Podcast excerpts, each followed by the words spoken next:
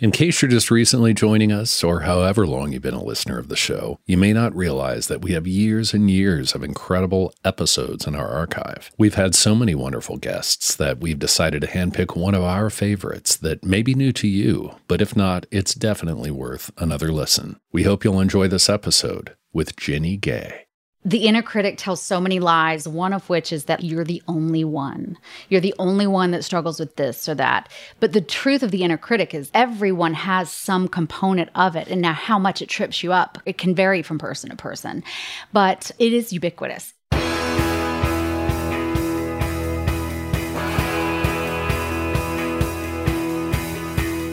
Welcome to The One You Feed Throughout time, great thinkers have recognized the importance of the thoughts we have. Quotes like garbage in, garbage out, or you are what you think ring true. And yet, for many of us, our thoughts don't strengthen or empower us. We tend toward negativity, self pity, jealousy, or fear. We see what we don't have instead of what we do. We think things that hold us back and dampen our spirit. But it's not just about thinking, our actions matter.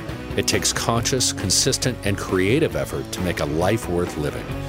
This podcast is about how other people keep themselves moving in the right direction, how they feed their good wolf.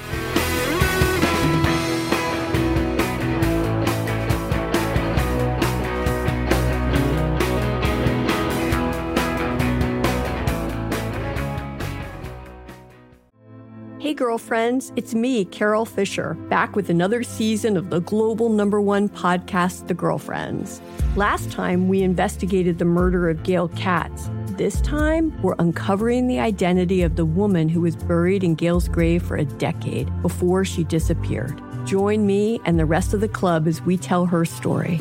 Listen to season two of The Girlfriends, Our Lost Sister on the iHeartRadio app, Apple Podcasts, or wherever you get your podcasts.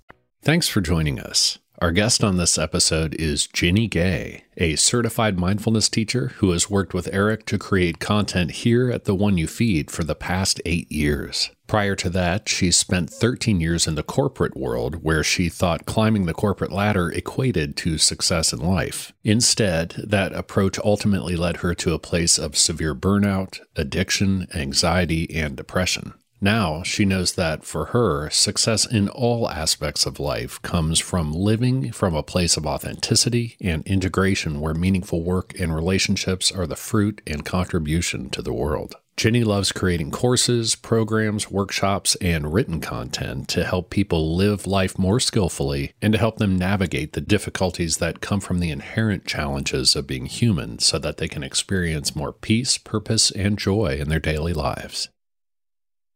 Hi, Ginny. Welcome to the show. Hi, Eric. this is so fun.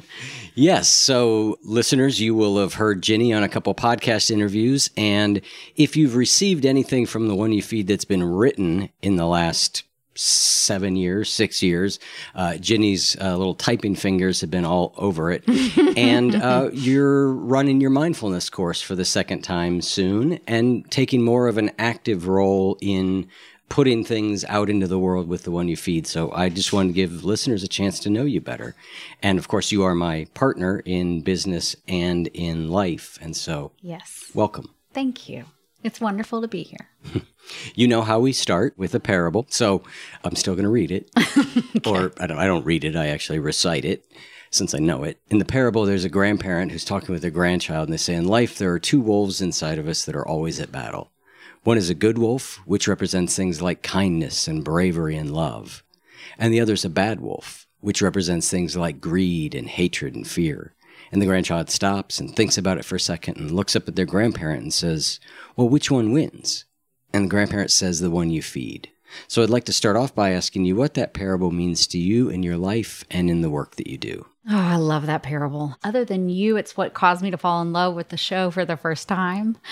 But it is so important, I think, to who I am and how I view the world and how I view my life, because what that parable tells me is that we have choice and we have impact in the way we show up and the way we experience life.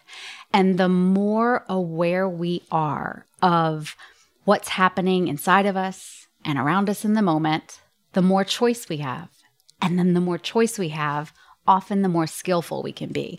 So life can feel better and be better than it does in this moment, right? If we have the ability and the skillfulness to choose and to know how to make it so.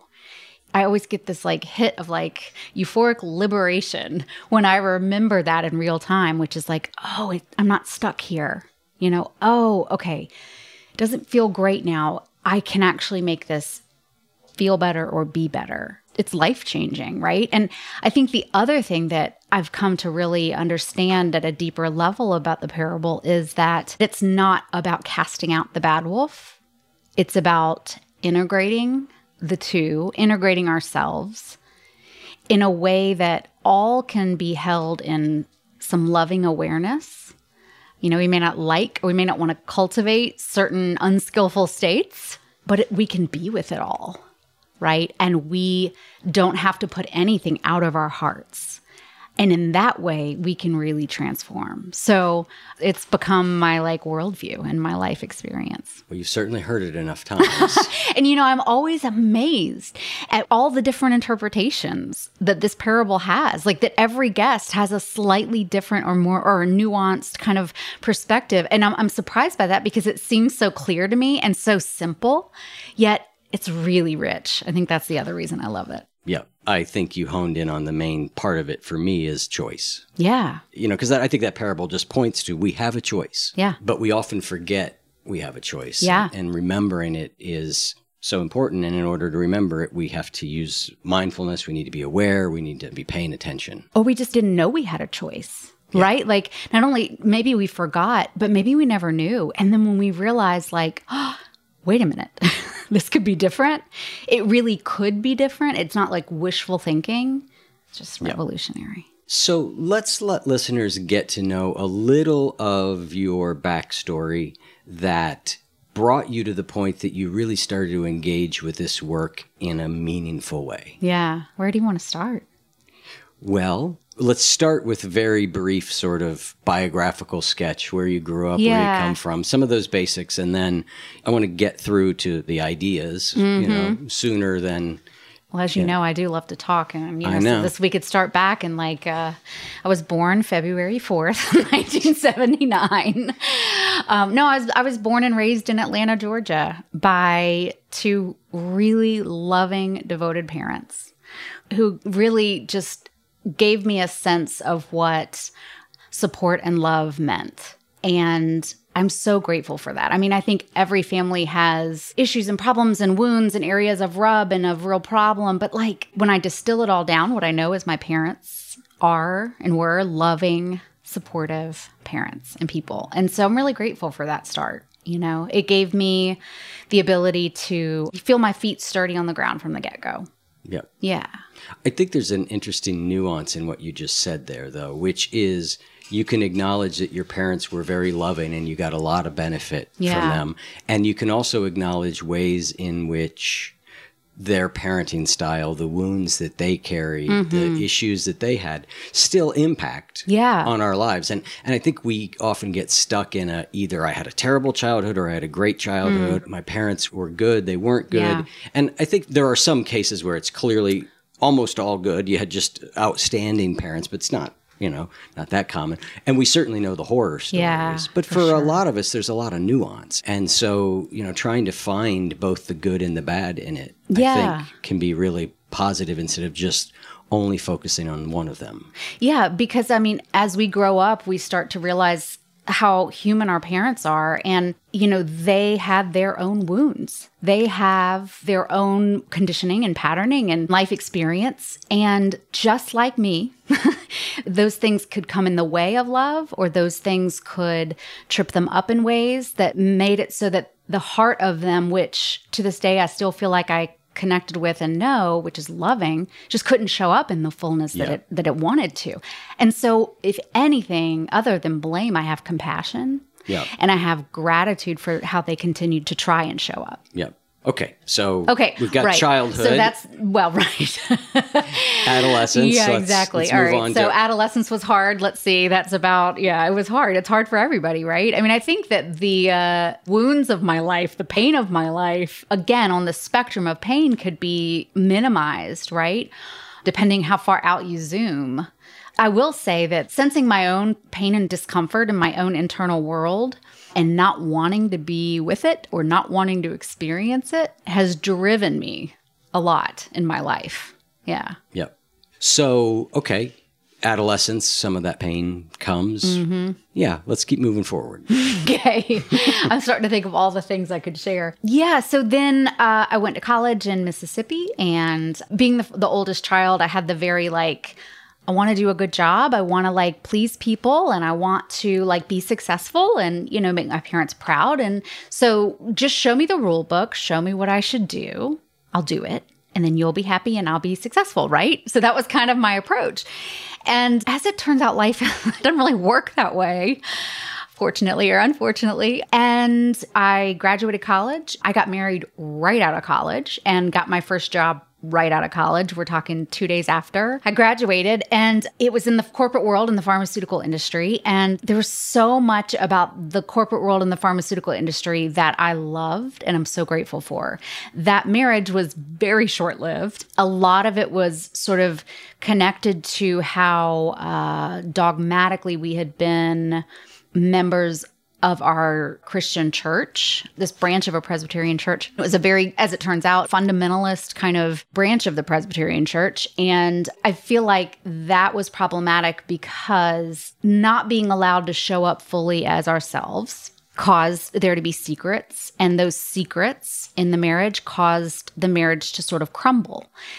And I filed for divorce, and the church did not support that and did not reach out in sympathy, empathy, or compassion and did not want to know why and just sort of wanted to judge and dictate. And it was at that point that I, I kind of said, wait a second, you know, like if there's a God, this is between me and God, not me and a bunch of, at the time, you know, white middle aged men telling me, and the elders of the church telling me what could and couldn't be according to God. And so, yeah, I kind of rebelled against all that and said, like, forget it. I can't live like this. I don't want to live like this the rest of my life. Got a divorce and continued on in the corporate world, trying to sort of sort out what's what if it's not what I thought it was. the church had been an important part of Yeah. your life. Up, I mean, up till then, you were very involved, and now all of a sudden it's just gone. Yeah. I mean, there were a couple of years in high school when I was like, super rebellious and wasn't super church going. But then the last part of high school, I really identified as like, oh, that's the right way to do things, and I'll do it that way. And I kind of just jumped in wholeheartedly. Yeah. Yeah.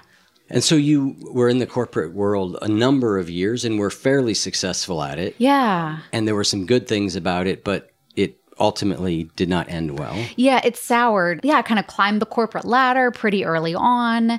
And I really loved so much of the jobs that I held, both in sales and in sales training and then in sales management.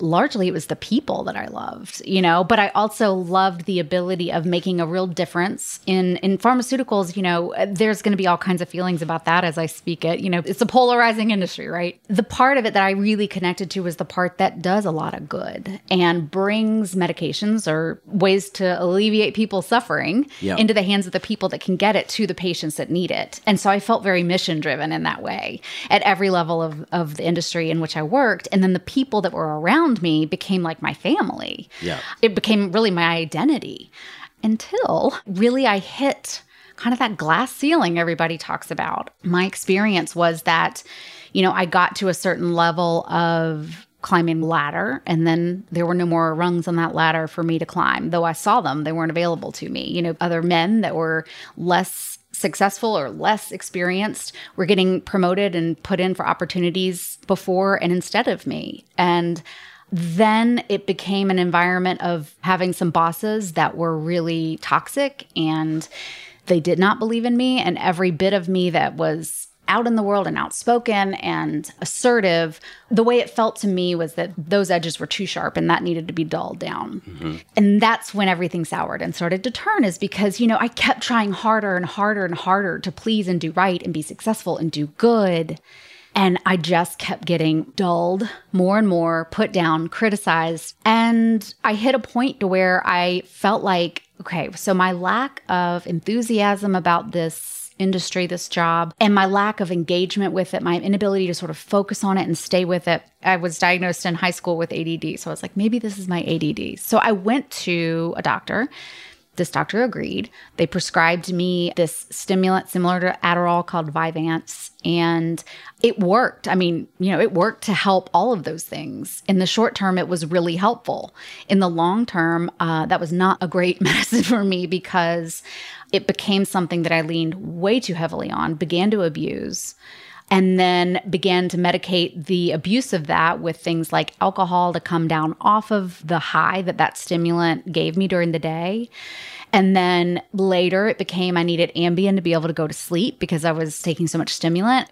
And so my weekdays were medicated, my ups and my downs, my consciousness and my and my sleep. And weekends I was just completely dead to the world to try to recoup so that I could start all over again on Monday. Meanwhile, I was in a relationship that I really had identified myself with. I'd become very enmeshed with this person, but it wasn't a great match. And that crumbled. Unlike now. Unlike now, which is truly a very different story, which we can get to. But yeah, so that crumbled. Everything around me was sort of crumbling. And I was living so far outside of myself that I caused a lot of pain, not only for myself, but others. And I carry a lot of shame and weight around those days when I just I was not showing up in the world in the way that my best self would want me to. I was struggling to figure out how to survive forget thriving, just survive in this world. I just couldn't see any other world. I couldn't see any other way to exist. I didn't know what other industries were out there or jobs. I didn't think I could find any other way to be.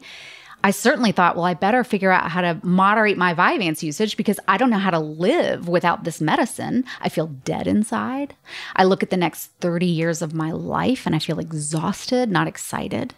I felt completely detached and empty, and I didn't see another way forward. And all of that ended in sort of a crash and burn and, and landed me back home in my parents' house at probably around 30 years old, my early 30s and I had to kind of figure out what next.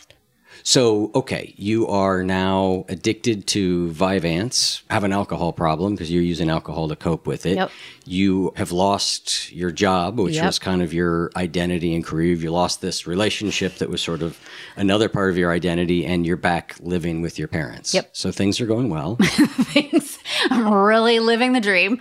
Uh, no, I'm sort of back home. Thank God I had a home to go back to where I could sort of pick up the pieces and sort things out, which I began to do. I mean, I will say that it's always been my experience, and therefore it has always been my belief and the thing I've held on to that we grow through difficulty. And so I did think, woo boy, like I'm probably going to be doing some really big growth in and through this. And I was, I, I really held on with faith, this hope that, like, on the other side of this is a fuller, more beautiful, like, soul of me. You Yeah. know, I don't know how to get to that yet, but I know it's there. And I think that hope and that knowledge and that faith and that experience, having seen that for yourself, is really critical to grow and as opposed to like calcify through difficult times. And so I've always been spiritually sort of attuned and connected to things that speak to a deeper realm of life. I mean, back in my days of Christianity, but then even now, I mean, I was searching through all kinds of things in the spiritual realm of things to help find a thread to grasp onto. And so I began to explore mindfulness and meditation.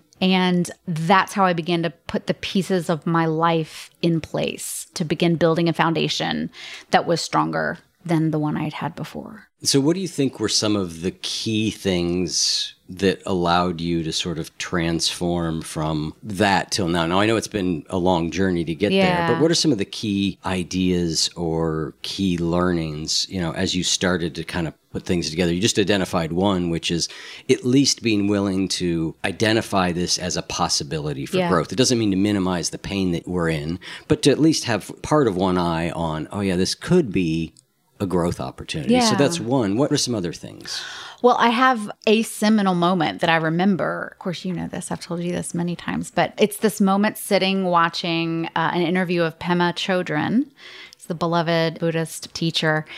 And she was talking about difficult feelings and how we have a tendency to not want to feel them, right? And she posed this question, which was when we sense difficult feelings there, just asking, Can I be with this? And I just remember it was like an acorn dropped to my head, you know, and I was like, What? I mean, it had never occurred to me. Can I be with this? The message I had always gotten somehow was do not be with that. In fact, if you do, you will probably never recover. That abyss of sadness or or fear or whatever that unpleasant feeling was was something that you just don't recover from. So you just don't go there. Mm-hmm. But when she was like, "Can I be with this?" it sparked my curiosity, and I was like, "Well, I don't know. Can I?" And I thought, "Why don't I just try and not like try to open to it fully, but like try to like slide my toe over into that area and just like see what it kind of feels like. And we'll just take it from there. And that was a turning point because instead of running away from those uncomfortable, unpleasant, difficult, scary feelings, I started to turn towards them. And that shift is radical and critical, right? Because I stopped running from things. Yep. I often think that is the seminal critical shift in every alcoholic addict's life that sobriety is not possible until yeah. there is some grasp of, okay, Whatever comes, I can be with it. I may not like it. I may hate it. It may be awful, but I can be with it. I don't have to escape it.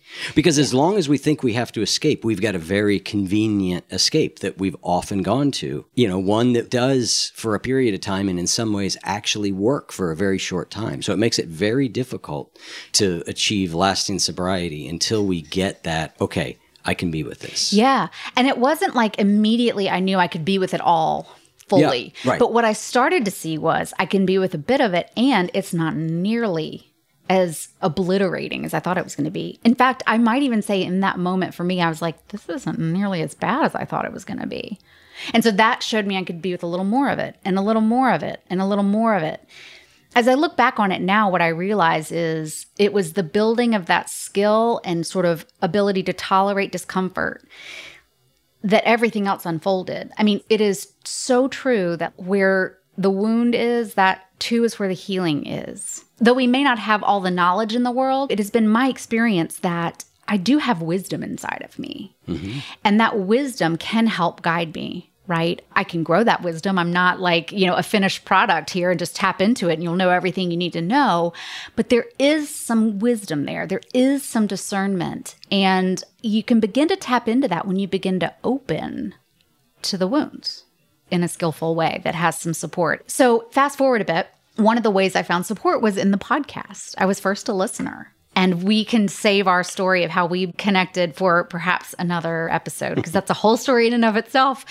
But yeah, the parable, when I first heard that, I realized okay, so let's name some things here. Let's name that we have choice. Let's name that we all have all the tendencies inside of us, right? And that we have the ability to nurture the life we want to live and have and the way we want to experience things. And so, starting a meditation practice where I sort of begin regularly sitting with myself connecting to myself because up until then I had lived so far outside of myself with my North Star being somewhere out there. I don't even know if I could have identified it, but I began cultivating a connection to it within myself. And so that was, you know, give or take 10 years ago. Yeah. And the short version of our meeting story is we met online, but not in the way people normally meet online, not through a dating service, but no. through the podcast. Yeah. Yeah. I had started a blog and I did a blog post on the parable and I tagged you in it and you shared it and I was thrilled. And yeah, began diving deeper into some of the episodes of the one you feed. Like one of the first I remember is the first episode with Emily White on loneliness. Mm-hmm. Well, first of all, I realized I had no idea what it was I was necessarily feeling, other than inside of me, it just felt bad. But when I listened to that episode, I, I was like, oh, wait, part of this is loneliness because I had sort of walled myself off from the world and so much of everything. It's so powerful to be able to name a problem, name a human experience. It's like instead of it then having a lot of power because you've named it, like you've given it power, it's actually the opposite of, at least in my experience, what happens is you have then the power to recognize it when it shows up, figure out how to work skillfully with it. You're not so enmeshed and entangled and identified with it. It's like you and then that thing over there, you know? Mm-hmm. It's really powerful. Yeah, you talk a lot about the power of naming things. And I think some people struggle with naming because naming can become labeling and can yeah, become sure, identity. But when we don't take it that far, it's an enormously helpful tool. Yeah, it really is.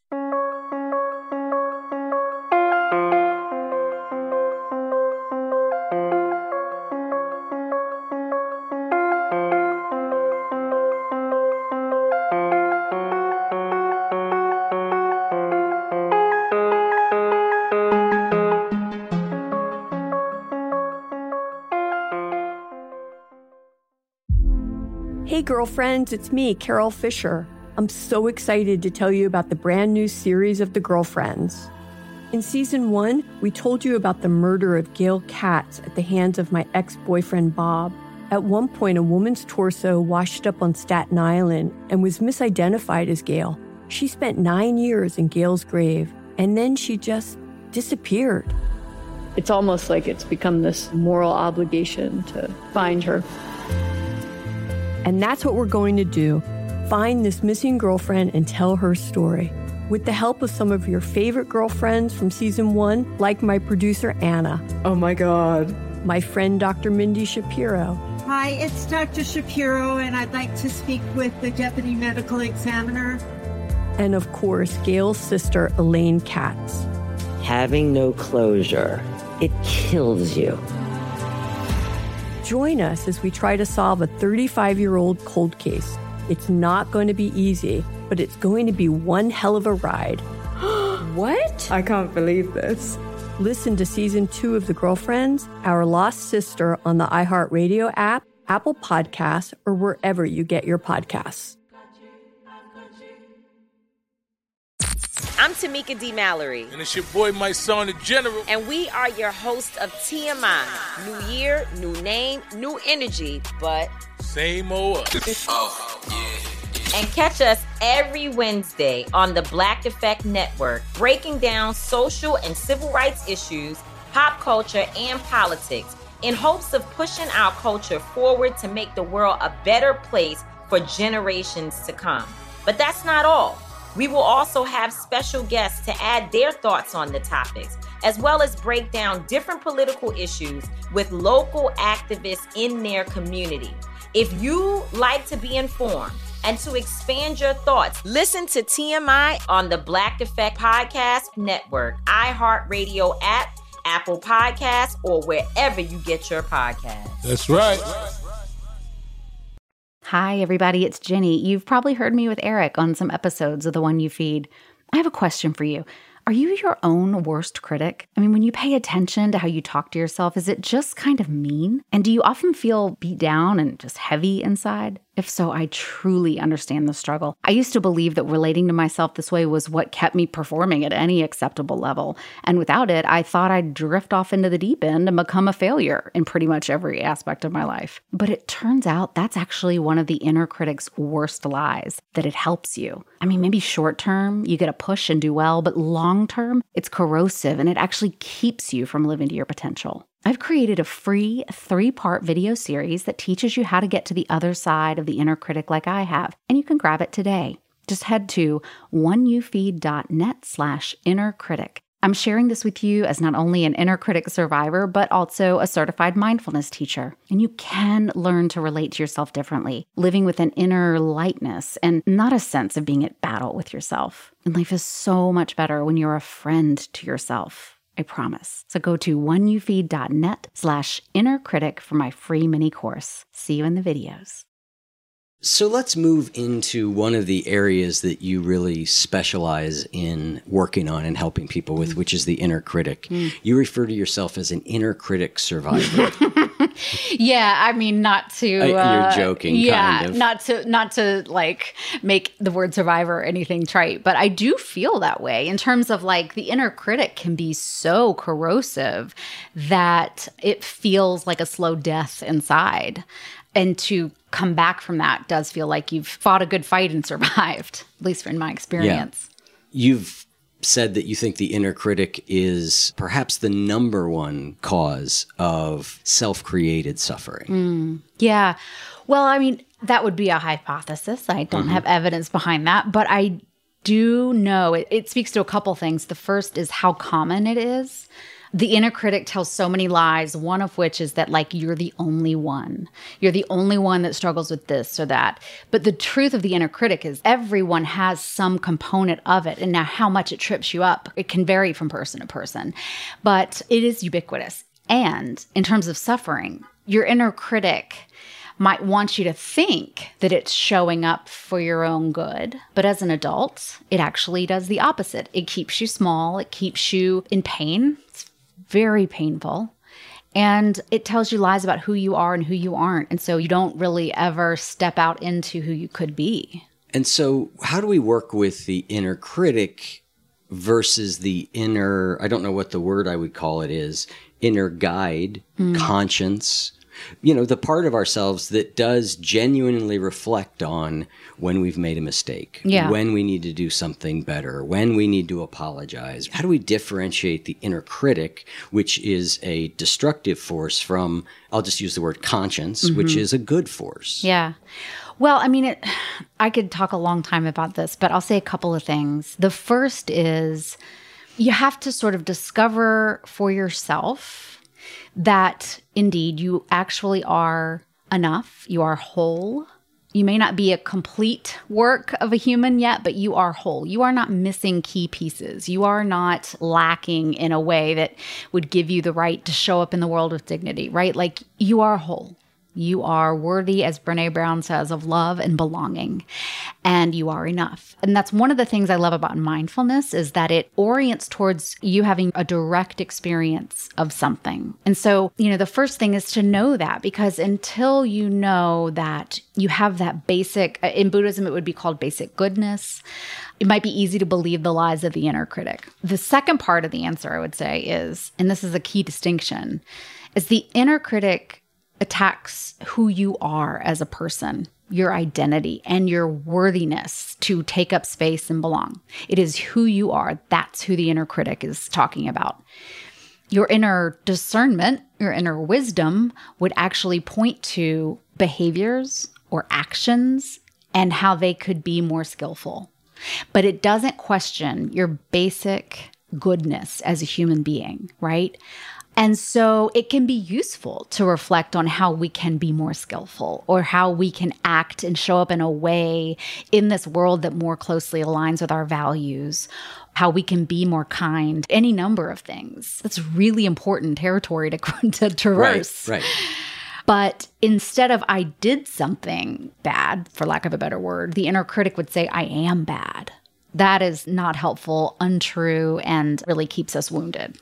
Yeah, as you were saying that, it hit me that another key distinction is, or another way of thinking about that is that the inner critic does not have a growth mindset. Mm, true. Right? Like if I'm examining my past behavior for ways that I could do it differently, inherently there's a growth mindset. There's a belief in there that I can change. But to your point, the inner critic doesn't believe that we're going to do better, Yeah. right? It actually thinks that that thing that you did is a reflection of who you are. It's the best you can do. That's what you are. Mm-hmm. Yeah. Whereas that internal conscience or that holding ourselves accountable or all that is inherently growth oriented. Yeah, that's such a good point. And you know, it makes me think about how the inner critic is not always holding you back in the world. Sometimes it's propelling you forward with such a frantic fear and fury that you're trying to overcompensate for Yeah. some inner deficiency. And both are, like you say, I love this term, it's running on dirty fuel. That over time, that causes an engine to collapse. Yeah. but both tell you that you're you're not good enough you know and you either have to overcompensate or you're not good enough so why even try right? Yep. um, the other the other thing about the inner critic is it would have you believe that it's actually acting on your behalf. Like if you didn't have the inner critic you would not get out of bed that day. Or if you didn't have the inner critic you would not work as hard at your job or you wouldn't ever hit the gym like you need to. When in actuality there are much better ways to motivate ourselves than uh, shaming ourselves into doing something And my background in education tells me, and I think personal experience might inform everybody that, you know, you actually don't perform better in an environment where you don't feel safe, right? If safety is in jeopardy in any level, you shut down. Yep. And so we cannot possibly realize our fullest potential if we're always stuck in a shamey kind of place. So that's another lie of the inner critic. So where does it come from? I mean, I know this is just a, a speculation, but Yeah. you know, why do we have this? Well, there's a lot of theories. The most common quoted that I've heard is that it does go back to Freud and the superego, right? This part of us when we're young that keeps us in line with our family of origin or any caregivers that we have, that helps us to act and behave and relate in a, such a way that we don't jeopardize the connections that give us care and love and food and shelter and all of these important things. And so that is the case up until about age eight. And at age eight, that part is pretty fully developed. And we begin to be able to operate in a, in a more nuanced way with more wisdom and discernment. So we continue to grow and we really outgrow the usefulness of this superego or this inner critic, so to speak. But this eight year old superego continues to live on inside of our minds. It doesn't really evolve, but it continues to tell us and dictate what is good or bad about us, what's right and wrong about our inner world and outer world.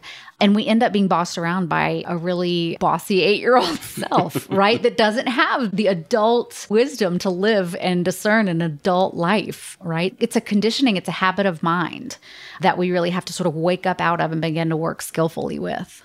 So we'll move on from the inner critic in a minute, but you have actually produced some videos about working with the inner critic where you've got a variety of strategies. Yeah. Can you share one of them? Yeah. Oh man, I, how to pick one. I know. So, the first thing I would say is maybe going back to the power of naming something. It can be really helpful to sort of name your inner critic so that you begin to recognize it. Now, I'll say one more thing because I, I, would be remiss if I didn't describe this. I wish I had heard this long before I actually did, which is the inner critic can show up as a voice, an actual, like we hear the words in our head.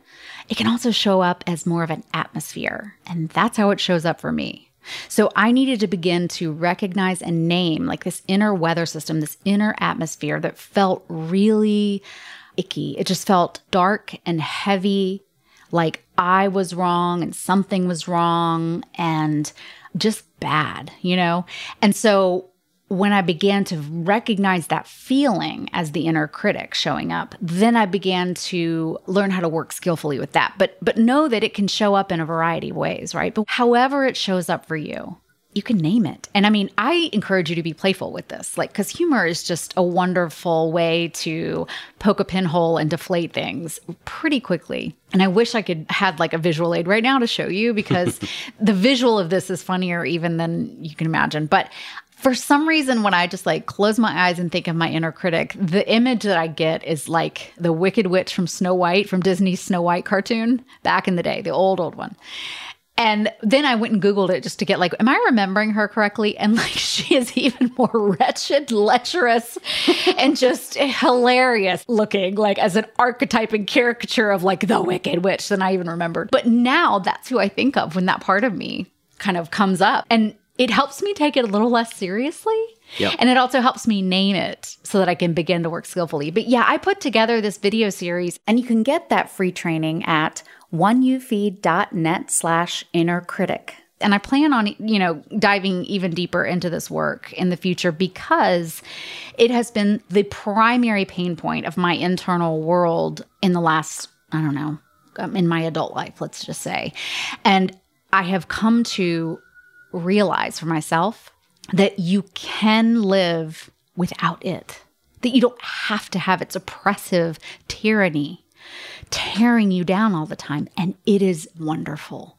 So, I want to help other people like find their way to that way of being so that they have a fighting chance in this life of feeling into their truest, fullest selves, free from that burden. So, a big part of the inner critic work has emerged from the deep work you've done with mindfulness. Yeah. So let's talk about mindfulness. It's very much a buzzword. Yeah, of course. And it's a buzzword that I sort of react to a little bit, but I don't think you do. I think its original and beautiful potential is still very alive in you. Tell me what you love about it. Yeah. Oh my gosh. How do I count the ways? So I love so much about it. What mindfulness is, as I know it now, is not as much an intellectual exercise of life. Like, it's not about like, cognitively, intellectually knowing about something or letting your mind pay attention to things during your everyday life. I mean, that's a piece of it to be able to be present with our minds. But even more so, it's about an embodied presence, an embodied awareness in and of the present moment, in and of our experience in the present moment, both inside of ourselves and also what's going on around us without judgment, right? Without the inner critic or really any kind of judgment that allows us to open fully to what is, know it directly and clearly, experience it directly and clearly, and just to know the fullness of life in that way. Now, that's a little bit of a departure from the word mindfulness sounds very intellectual and it's actually the opposite of that in the terms of like it's one thing to know or to think we have stories about the world and stories about people and stories about the way things are. And so often the stories that our minds sort of make up based on our conditioning of various sorts it's not the truth of that thing. It's not the essence of that thing gets lost because it's it's obscured by our stories and our conditioning. And so we can either miss out or we cause a lot of suffering both for ourselves and others and again back to kind of the beginning of the conversation when i said that like my own aversion to feeling unpleasant and uncomfortable sensations and feelings and emotions has driven me a lot of my life. Well, now it's finally driven me to alleviate suffering in a way that is not an addiction, not a masking, not a running, but in a healing way, in a way that makes you whole, right? And so I think I'm all about trying to suffer less myself, like cause less harm to myself and also less harm to other people. I don't want other people to suffer either. And mindfulness has proven for me to be the most skillful way to do those things realizing all of the ways that we create suffering for ourselves, I'm just like, show me those ways so I can stop that. I don't want any more. I mean, life is hard, life is painful. It, in and of itself, it just is. And it always will have moments of that. And I don't want to make it harder and more painful than it is, right? So if there are things I'm doing that are causing more pain and suffering and are keeping me from living fully and experiencing even the beauty and joy of life and the fullness of who I can be, let me figure those things out so I can be more skillful. It's ultimately me just being sort of pragmatic, practical, and like really hating to suffer. Yeah. Mindfulness also, it's a really instructive way to show up in life. Like, in other words, in my past with previous like religions and churches and things, and not to um, paint them in any kind of negative picture because I think everybody has to find where they fit and where they flourish. And it just wasn't there for me because I did not know how to do a lot of the things that the church told me were good things to do or like how to stop doing the bad things that were causing me. I just, I knew what maybe to do, but I didn't know how. Mindfulness has taught me the how, the how to be really skillful in life so that we suffer less. That's another thing I love about it. And finally, it's not about just have faith and believe and don't ask questions. It's all about ask the questions, bring curiosity, and see for yourself in your direct experience. Like, don't believe what anybody tells you, right? Like, discover for yourself. It really points you towards your own experience.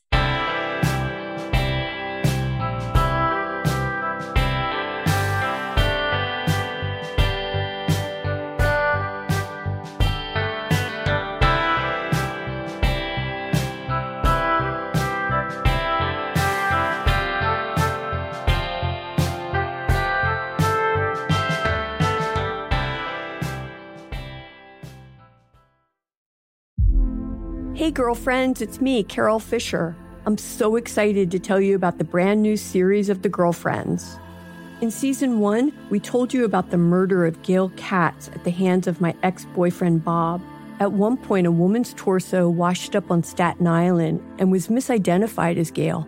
She spent nine years in Gail's grave, and then she just disappeared.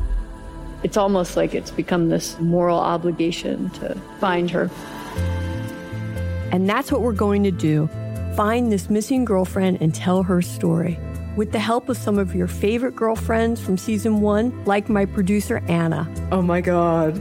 My friend Dr. Mindy Shapiro. Hi, it's Dr. Shapiro, and I'd like to speak with the deputy medical examiner. And of course, Gail's sister, Elaine Katz. Having no closure, it kills you. Join us as we try to solve a 35 year old cold case. It's not going to be easy, but it's going to be one hell of a ride. what? I can't believe this.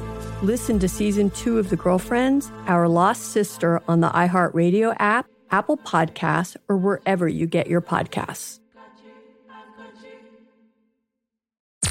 I'm Tamika D. Mallory. And it's your boy, Mysonne, the general. And we are your hosts of TMI. New year, new name, new energy, but same old. oh, yeah. And catch us every Wednesday on the Black Effect Network, breaking down social and civil rights issues, pop culture, and politics in hopes of pushing our culture forward to make the world a better place for generations to come. But that's not all. We will also have special guests to add their thoughts on the topics, as well as break down different political issues with local activists in their community. If you like to be informed and to expand your thoughts, listen to TMI on the Black Effect Podcast Network, iHeartRadio app, Apple Podcasts, or wherever you get your podcasts. That's right there is a critique these days of mindfulness. They call it McMindfulness, right? Where mindfulness has been pulled out of its original Buddhist mm. container. You know, depending on how you want to frame it, it's been watered down. Mm. It's become a tool of the corporate patriarchy. It lots of different things. Yeah. And one of the criticisms is it has been divorced from what you were just talking about. That seems to be most apparent in a lot of churches. And in the church, one of the things that's most apparent, and again, I'm painting with a broad brush, churches are different, but there's a big focus. We hear a lot about morality. But morality is pretty deeply baked into Buddhist thought, too. So for you, how important is when learning mindfulness and using mindfulness to have other aspects of the tradition it came from baked into that approach, or do you feel like it stands alone on its own pretty well and is a pretty powerful tool that way? Yeah, it's such a good question. Actually, in the training program where I got my certification to be a mindfulness teacher, we were divided into pods of other students in groups, small groups.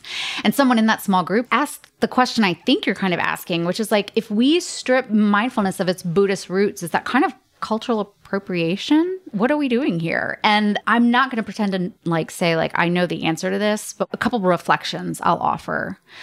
I was trained in a secular mindfulness practice that you can practice these tools which are very skillful and not have to like officially affiliate yourself with a Buddhist religion, mm-hmm. right? That there are universal truths that we can all recognize, like in life, there's suffering, it's hard.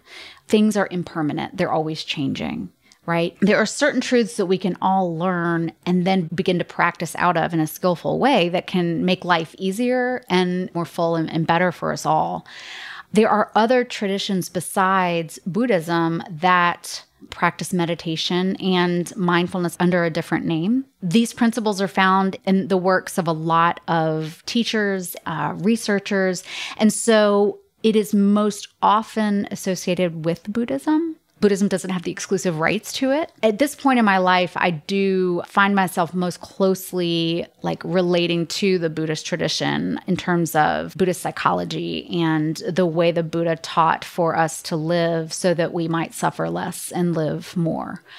But I don't think that's a requirement to be able to benefit from or practice these things, right? It's not necessarily a religious experience, it is a spiritual practice of being able to unburden ourselves from suffering and live more fully. I'm not sure if that speaks to your question and I'm not even sure if I fully like have explored that terrain enough to come to a real definitive conclusion but yeah. it's certainly a question to like keep in the yeah, conversation. I, I, just find it an interesting one. Some people will be like, "Well, mindfulness is taught to soldiers to make them kill better. What do you do That's with heavy what do you stuff. do with that?" I right? don't pretend to know that. Yeah, And it's really just more philosophical discussion than it is anything. It's not real practical. So mindfulness is, though, as well as being associated with the Buddhist tradition, Well, is can I pause you actually really quick? Because I will say that one orienting question around mindfulness is like becoming aware of in any given moment, like where does this lead and do I want to go there? Realizing that our actions have impact and that with every moment we are practicing ways to relate to ourselves in the world. Your favorite world word neuroplasticity, right? But our our ability for our brain not my favorite I'm, I know word. I'm kidding. But the ability for our brains to form connections that then with re- repetition strengthen. Yeah. And it's those connections in our brain that really take the way we see and experience the world and show up in the world. So in a lot of ways, we are practicing these things in any given moment. So when we become aware of the impact that what we're doing is having, we can then begin to ask that question earlier and earlier on in the process, which is where is this leading and do I want to go there? Yep. And if I don't, let's Yep. reorient to where I do want to go. So, like to your point about soldiers killing, I mean, I don't know the answer to that, right? I Yep. that's again kind of a philosophical situation and certainly not pro killing over here. Um, I couldn't even kill the praying mantis in our apartment the other night. I had to like escort him out um, in a mason jar delicately, and I'm still afraid that he may have fallen too far and hurt himself. But anyway, you know, I don't know, but I do know that we can bring awareness to things and shining the light of awareness on something illuminates aspects of it that we kind of can't unsee once we've seen them. And once something is brought into the light of awareness, it just doesn't have the same power over us as it did before. So, if anything, you know, err on the side of more rather than less awareness, right? And that's what mindfulness will help you do. Yep. Yeah, I think that's kind of where I come down on the whole topic too is that being more aware, Yeah. being more reflective Yep. is a positive thing. Right. No matter it doesn't matter where you get it, how you get it, we need more of it in the world and Yeah. you know, like let's just get it out there. Nothing in the world is ever perfect, nothing is ever pure. It's just that's not the way things are, but you know, particularly in a culture that is driving us further and further away from any time in our Mm. own experience, any quiet time, any antidote to that seems positive to me. Yeah. Yeah. It's really true. I think so too. So, mindfulness is often associated with Buddhism. It's also associated with meditation. Mm-hmm. Tell me the ways that they are linked and that they are not the same. Well, I mean, there's certainly a ton of overlap. I look at meditation as a daily practice that helps me come back to the very simplest aspects of my direct experience, both inside myself and what's going on around me, that I can practice being in my body in a very somatic, embodied way. I can ground myself there.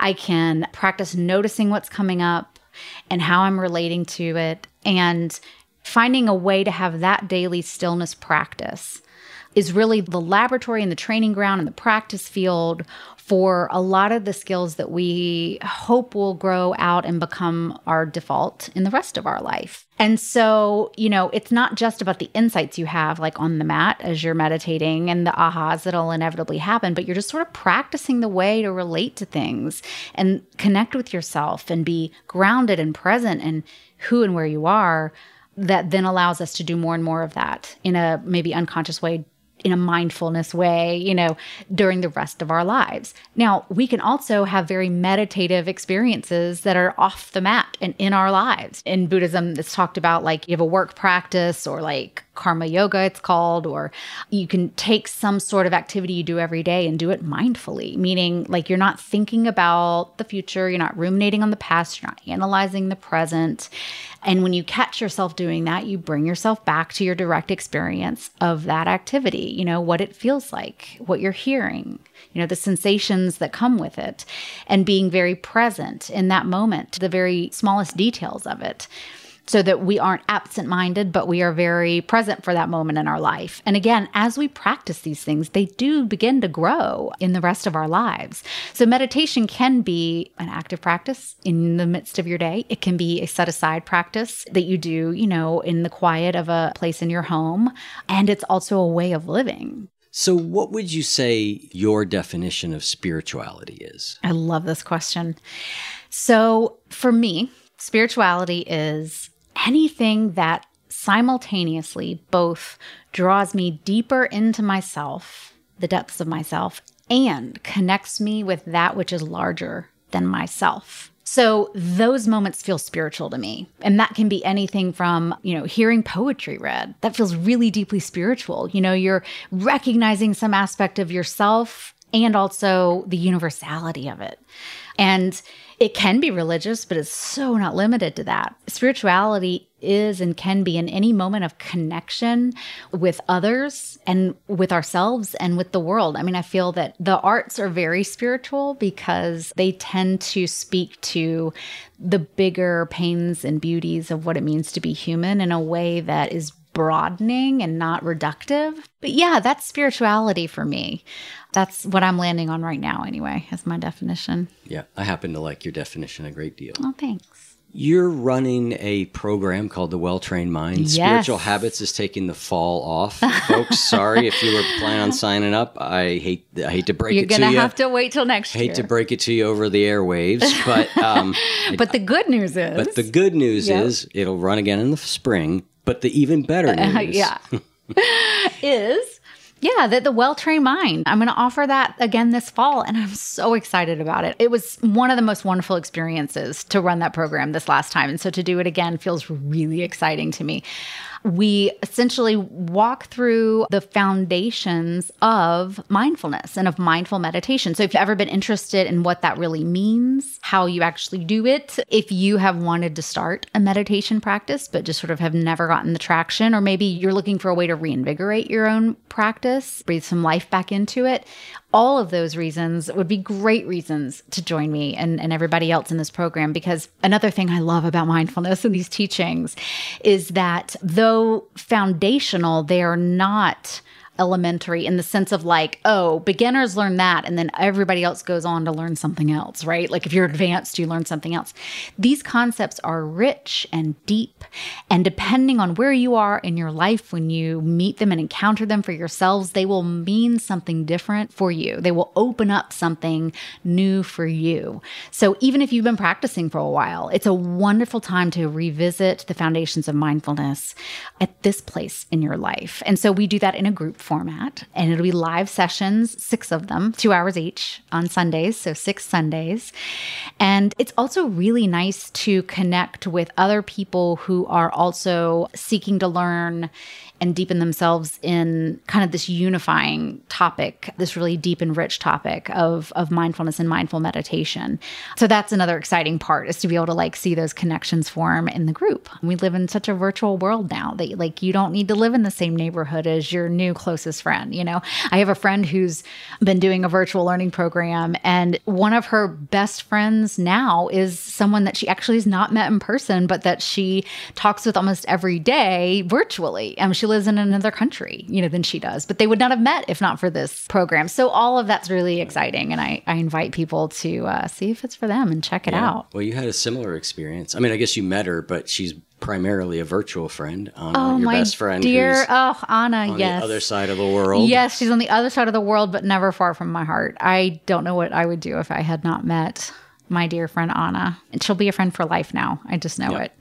And and we're connected through this deeper topic of mindfulness, right? So like we met over kind of like you and I. Like we met over a topic that feels really deep and important and like values driven. And those are deep roots for a, a relationship to take Yes, soil and take hold in. They certainly can be. Yeah. Why do you call the program the well trained mind? Mm, that term, I've come across it a couple of times. Just this idea that the mind is a wonderful servant, but a terrible master, I think is the quote. I can't remember who to attribute it to.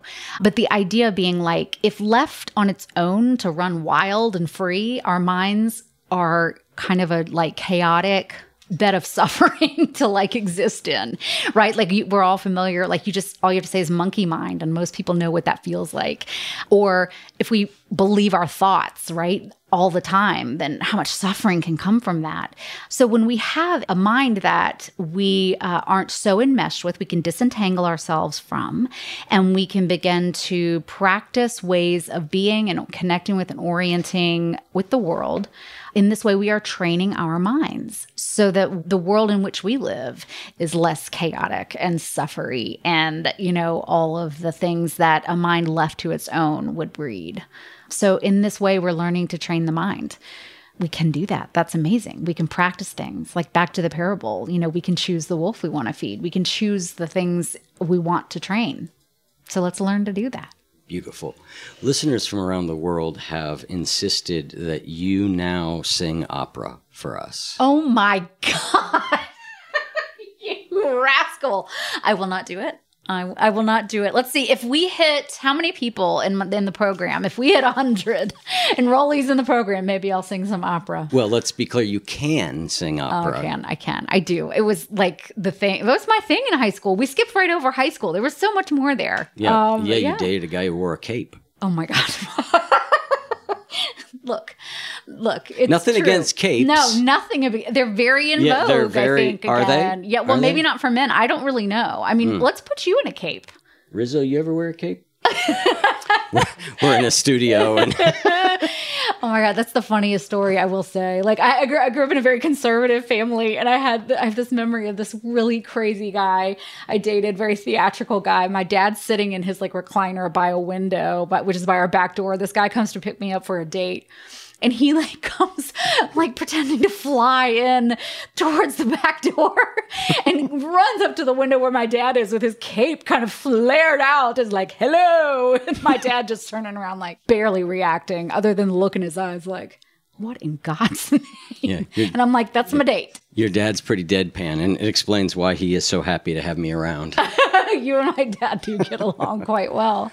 Oh, I have so much more I want to say. Can I come back and do this again? Sure, Um, another time. Should we tell people where they can learn about I guess we should. my program? Yes. So, if you are interested in learning more about the Well Trained Mind program and potentially signing up um, this fall, you can go to oneyoufeed.net slash mindfulness. Again, oneyoufeed.net slash mindfulness. We'll put the link in the show notes, right?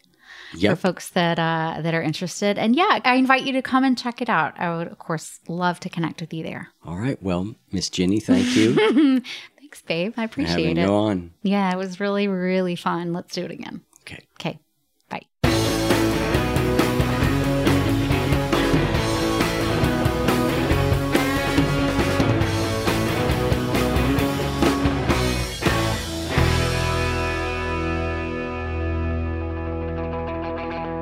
If what you just heard was helpful to you, please consider making a monthly donation to support the One You Feed podcast. When you join our membership community with this monthly pledge, you get lots of exclusive members only benefits.